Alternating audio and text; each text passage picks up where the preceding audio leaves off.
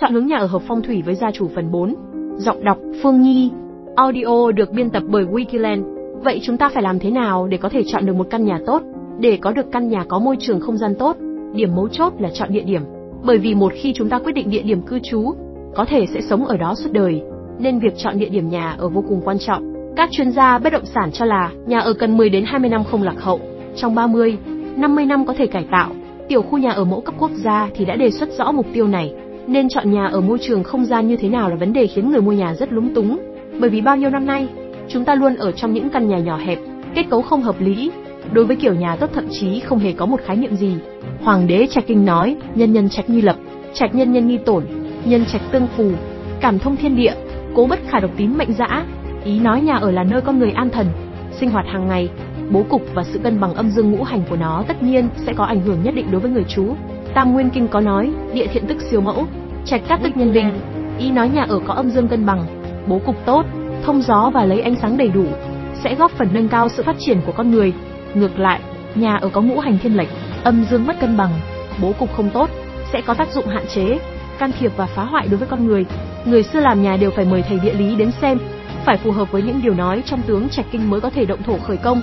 Làm nhà thì luôn lấy cảnh vật bên ngoài làm vật tiêu chí, tức là cái được gọi nội khí manh sinh, ngoại khí thành hình. Nội dung của thận khí thuyết, hình thế thuyết, tàng phong đắc thủy thuyết, tầm long điểm việt thuyết, sơn hoàn thủy bão thuyết, tam nguyên vận khí thuyết, tuy có tính chất mê tín, nhưng trong đó cũng có lý lẽ khoa học nhất định, như chọn địa điểm nền nhà phải cao, tường nhà sát vách núi không nên trổ cửa sổ. Người xưa đề nghị xây nhà ở chỗ kề sơn cận thủy, vì thứ nhất là làm nhà dựa vào núi. Vào mùa hè, cây cối xanh tươi trên núi có thể làm giảm bức xạ của ánh nắng mặt trời, điều tiết khí hậu nóng bức vì ngày xưa không có máy điều hòa.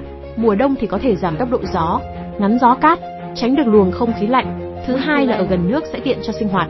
Hơn nữa, sự lưu động của nước và hơi nước bốc lên còn có thể điều tiết không khí tự nhiên, thanh trừ vật ô nhiễm. Thứ ba, làm nhà kề sơn cận thủy phải chọn nơi thể chất khô ráo, có độ dốc nhất định, không nên làm nơi chân núi ẩm ướt, vì nơi u ám ẩm ướt thì mùa đông lạnh lẽo mùa hè nóng bức, dễ sinh vi khuẩn, virus và các vi sinh vật có hại khác. Làm nhà dưới gốc cây to cũng không tốt. Khi làm nhà cần chú ý khoảng cách giữa nhà và nhà, để đảm bảo việc lấy ánh sáng và thông gió của mỗi căn nhà.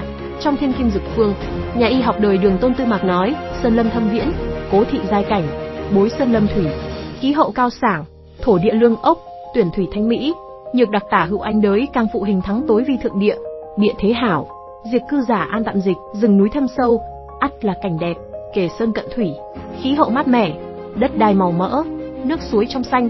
Nếu được thắng cảnh đồi gò dạng thắt lưng in bóng hai bên tả hữu thì là đất tốt vô cùng, địa thế tốt, người ở cũng khỏe mạnh. Ông nêu ra môi trường địa lý tốt không chỉ là có thể đảm bảo cho đời sống của con người, mà còn là điều kiện không thể thiếu cho sức khỏe của con người. Wikiland, đơn vị phân phối bất động sản hàng đầu tại Việt Nam. Hẹn gặp lại các bạn trong những chủ đề tiếp theo.